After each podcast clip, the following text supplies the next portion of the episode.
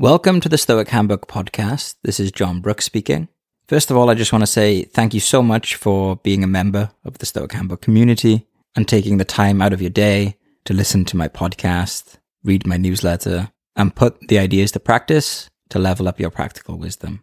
If you're a fan of my work and you want to support the show, you can sign up to the premium version of the Stoic Handbook podcast. You can either do this directly from within Apple Podcasts or you can go on stoichandbook.supercast.com. When you sign up to Stoic Handbook Premium, you'll get access to my existing library of Stoic meditation and contemplation courses. I make each course about a specific emotional topic like negative thinking or anxiety, relationships, anger, etc., as well as workshops, exclusive Ask Me Anything sessions, and ad free standard episodes. There's a seven day free trial, so you can check it out, see if it's good for you. I'm always adding new content and I take a lot of time to craft my courses to make them as high quality as can be. One of the listeners of the Stoic Handbook Premium told me that they listened to my anxiety course over 50 times. People often like to go through them over and over again. So, like I said, you can check it out, see if it's a good fit for you. It's this podcast plus a bunch of premium episodes, meditations, talks, workshops, etc. And I also open up the space for questions as well. If you want to talk to me and get me to record a podcast episode on a specific topic for you, that's what Stoic Handbook Premium is there for. Now, let's go into today's episode. Welcome back to the Stoic Handbook podcast. In this episode, I'm going to be addressing a question I've had from a reader and my friend Gaz, or Gareth, if you will, my jiu jitsu friend and general helpful person in my life. He asked, How do I manage my work life balance? Having a family, having particular kind of goals and aspirations and things you want to learn and do, but then also having a full time job that is demanding and takes up your time. There's a lot that I can say here, but I, will start with something that the philosophy writer Alain de Botton says in his TED Talk. He says that forget work life balance. Anything worth doing puts your life out of balance. All right, so that's a reframe. Stop trying to be balanced is the reframe. Don't worry about it. You're you're you're you're built to be off balance. It's okay the, the the problem is if you're constantly and chronically out of balance. That's an issue. So we're going to be looking at that in a moment. It's the same same thing with stress, right? It's like how do I eradicate all stress from my life? It's like who says that's even a good thing to do? We are built to have periods of stress. It helps us. I mean, what do you think the gym is? Right? What do you think you do when you go to the gym? It's actually good for you. All right? A little bit of stress can help you adapt and overcome and grow stronger.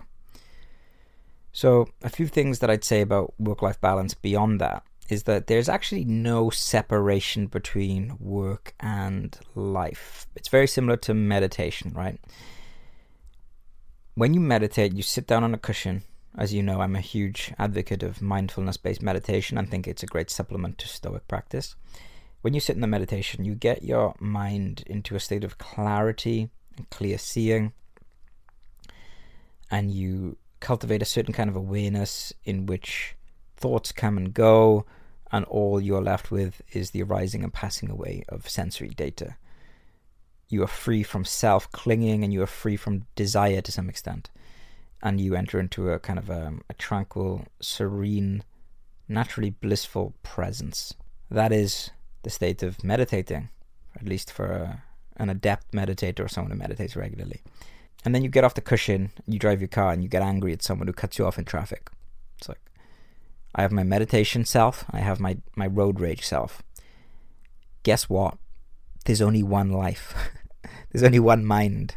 Your mind is your mind when you're meditating, your mind is your mind when you're driving, your mind is your mind when you're working, and your mind is your mind when you're with family.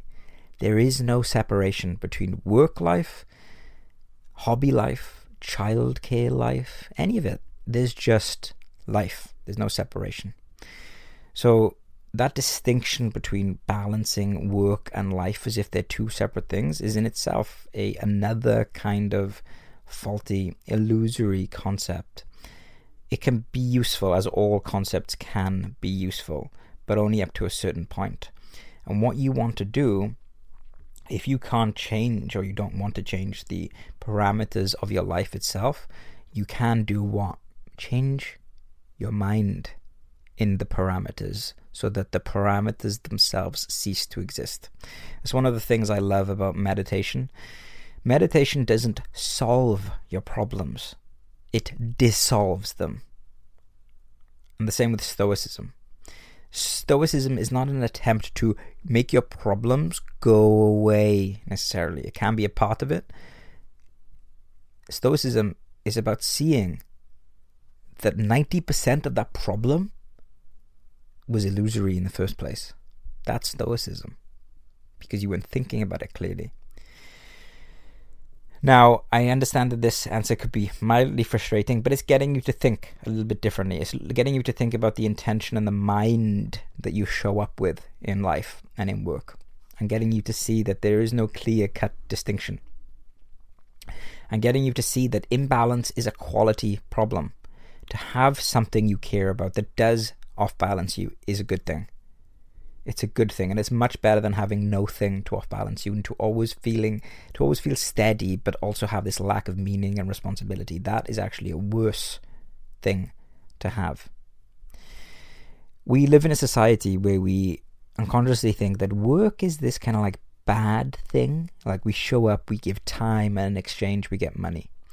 But our family our family time and, and not just our family time but our time outside of work is the real value it's the re- all those minutes outside of work is where we really get the value.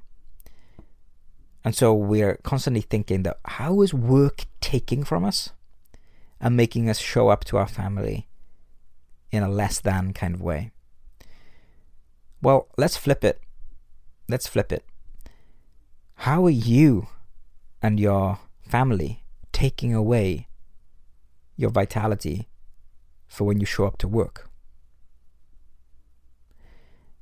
Maybe you should optimize the way you show up to work and put that as number one just for a week. And you'll start to see that actually those things you're doing in life as a way to kind of balance the scales are actually just adding further imbalance.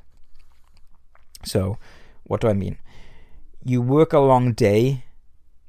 You have this perspective of, eh, you know, why do I have to work so much? This is draining. This is too much. I don't like it. You go home now you think this is where my life really is. And you in- indulge in activities that make you feel unproductive. I'm not saying this is what you do, guys. I'm talking about people in general. This is this is an answer for everyone. You indulge in, in activities that actually make time go more quickly, make you feel like you've wasted time. Like does does binging on Netflix really add to the work life balance equation positively? And then because you are unproductive, you stay up late, which then makes you show up to work in a less than kind of mindset. So then you get home, and of course you're drained, but you're not drained because work drained you, you're drained because you didn't get enough sleep. And so the whole problem of the work life balance is really can be condensed to like, what are you actually doing with the life part? Maybe that's the issue, not not the work part. So the first thing I'd ask for anyone with a with a work life balance issue is like, are you sleeping well? Right? And it's like, if the answer is not, I'm sleeping very, very, very well, then you don't have a work life balance issue. You have a sleep issue. Right? You have a sleep issue. And then if the if the response after that is well, yeah, I, I have to stay up late because there's lots I want to do because I'm so busy in work I don't have time to do them. And to that I would say, well, do less. Do less. What makes you think you need to be doing things all the time? You know, there are people that like like Elon Musk that have like a trillion dollar company and like four or five kids. Many successful entrepreneurs have multiple children. You know, there are people in this world that are so good at using time. They're so skilled at it. They're so disciplined in their execution and so undistracted in their in their work that they can do in the space of two days what will take the average person two weeks. So this idea of I don't have enough time is is in itself a myth. Every hour of the day, we are doing exactly what we want to be doing. Okay, we need to re- remember this. Every hour of the day, we are doing exactly what we want to be doing. If you don't like your job, you can leave the job, right? You're not a slave. Well, I have to pay the bills. Well, sure, right? You can figure that out, but nobody's forcing you to stay in this job. You are choosing to be there. Doesn't mean you like it, but you are choosing to be there. Unless you're in some kind of very, very extreme situation, so I can't speak for everyone on earth, right? I know that there are definitely exceptions to this, but for most people listening to this, you are choosing what you want to be doing every hour. And, and then people might say, well, you know, I have kids. I have to look after my kids. Well, you don't actually have to, right? Like, let's challenge this. You don't have to. You want to. There are people that leave their families because they want to leave their families. The fact that you are staying and caring after your kids means that you want to do that. Right? So let's get rid of this idea that I don't have time for things. You are doing exactly what you want to be doing with every hour of your day. Right? That's what's happening. Now the question is, are those hours well put together to maximize your health, productivity, efficiency, well-being, etc.? And the answer is probably not, because this is a skill that takes a lot of time to, to master. That's why I, I created the Ultimate Stoic Morning Routine, because it helps you check in in the morning. But one thing I would say to you, or anyone struggling with a work life balance, is become an essentialist. Pursue less. Figure out what's really, really, really, really important in your life and go all in on those things. Learn to say no much more. Think of it like this if you get asked to do something, is this something that I really want to do? Does it pass the 90% yes rule? Like, is this a 90% Yes. Then do it. But if it's like a 20%, yeah, kind of, don't do it. Don't commit. Every week, look at your obligations. What can you uncommit to? Sustainability is key. If you write a to do list every day, you want to be writing like three to five things that will move you forward, and ideally doing them and then chilling if you can after that.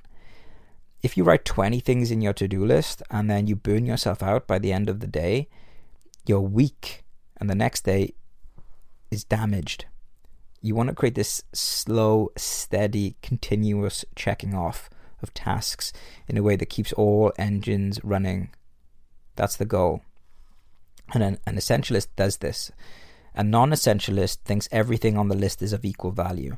An essentialist looks at their week and goes, What do I really, really want to do here? I'm not going to try and do 50 things every day right? Because 50 things are not all of equal value. What is of equal value to me? Well, I know that I want to exercise, right? But can I exercise every day for an hour? Well, I can, but then I would lose time with my children, right? So, so no, let's do three times a week. Is three times a week good enough for me to exercise? Yes. When will I do those? This day, this day, this day. Now, I just thought about my children and realized that I want to spend good quality time with my children. So, do, do I want to be spending 45 minutes a day with my child? No, I'd actually like to spend at least two days a week where I do something cool and fun. So on this day and that day, I'm going to go to the park, right? And this is how an essentialist thinks about their week. None of this is possible unless you create space. This is something that I've been doing once a week. I do it every Sunday night. I did it last night. I dedicate two hours. Sounds like a lot. Going through a checklist.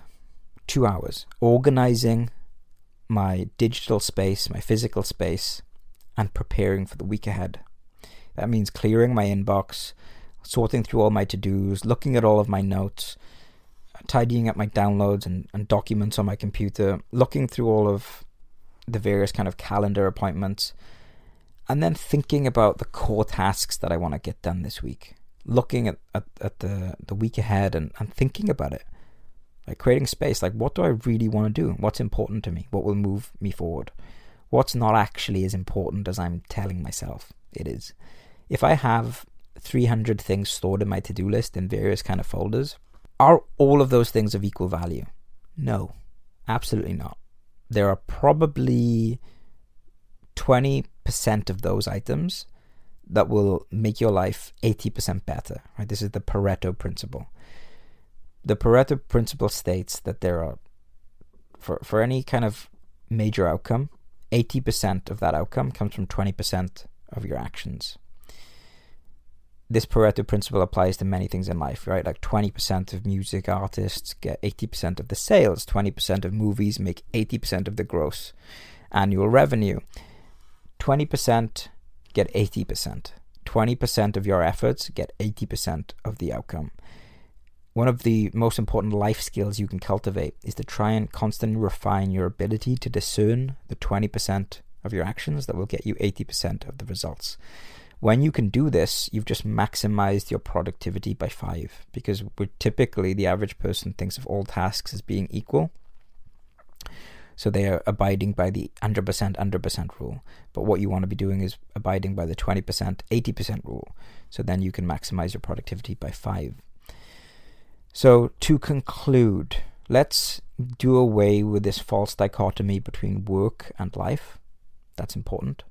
Let's realize that our life and ourselves can be taken away from our work as much as our work can be taken away from our life. Let's look at the idea of being a non essentialist and how we can be basically messing everything up for ourselves by following this false idea of being this superhuman Renaissance man who actually, you know, the, the re- typical Renaissance man, the average person can't do it all, right? You need to accept that you cannot do it all you will suck at certain things in life. You will fail at certain things in life. This is how it is. But in knowing that, you still have the power to choose what you won't suck at, what you will be good at. So narrow those things down. What are they? What do you want to be good at? In my own life, it's very simple creativity, learning, being a dad, Brazilian Jiu Jitsu. Those are the things. Those are my essential things. I have many interests. I'm constantly being pulled away into learning this, learning that, learning this, learning that. And I do it, but I'm also aware that I do these things not at the expense of the essential. I do them as a bonus to the to the essential. The essential must come first. So, yeah, there's a book called Essentialism by Greg McKeown. Highly recommend that book. And then the final thing I'll say is set boundaries right? Set boundaries. If you're a highly agreeable person, then again, it's not the work life balance that's the problem, it's your agreeableness that's the problem. Everyone has this personal bill of rights, right? It's like, I have the right to ask for what I want, I have the right to say no to requests or demands I can't meet, I have the right to express all of my feelings, positive or negative. I have the right to make mistakes and not to be perfect. I have the right to determine my own priorities, right? There's a big list of, of, of rights that we all have we need to enact them. We need to be assertive and negotiate with our time and our energy and don't say yes to everything. If you are a yes person, if you are highly agreeable, then once again, what is the issue? It's not the work life balance that's the issue. It's the agreeableness, it's the lack of setting boundaries, and it is the lack of focusing on the essential. What comprises the essential? Beyond the things that you choose the other two things that always are essential in everyone who's listening's life sleep and play. Sleep and play must be there, and then everything else is your choice. Thank you for listening to another episode of a Stoic Handbook podcast. I'll speak to you soon, fate permitting. I hope that you enjoyed that, took some value from it. A Couple of quick things. If you can leave a rating for the podcast wherever you're listening to it, that really helps new people find it. And I also love reading reviews. So let me know what you think about it. And if you want to go further and get access to all of my premium meditations and audio courses, ask me anythings, workshops, etc., consider subscribing to Stoic Handbook Premium with a free trial, either directly within Apple Podcasts or over at stoichandbook.supercast.com. It's the same thing, just two different ways to access it. And I'll see you back here for the next episode of the Stoic Handbook Podcast.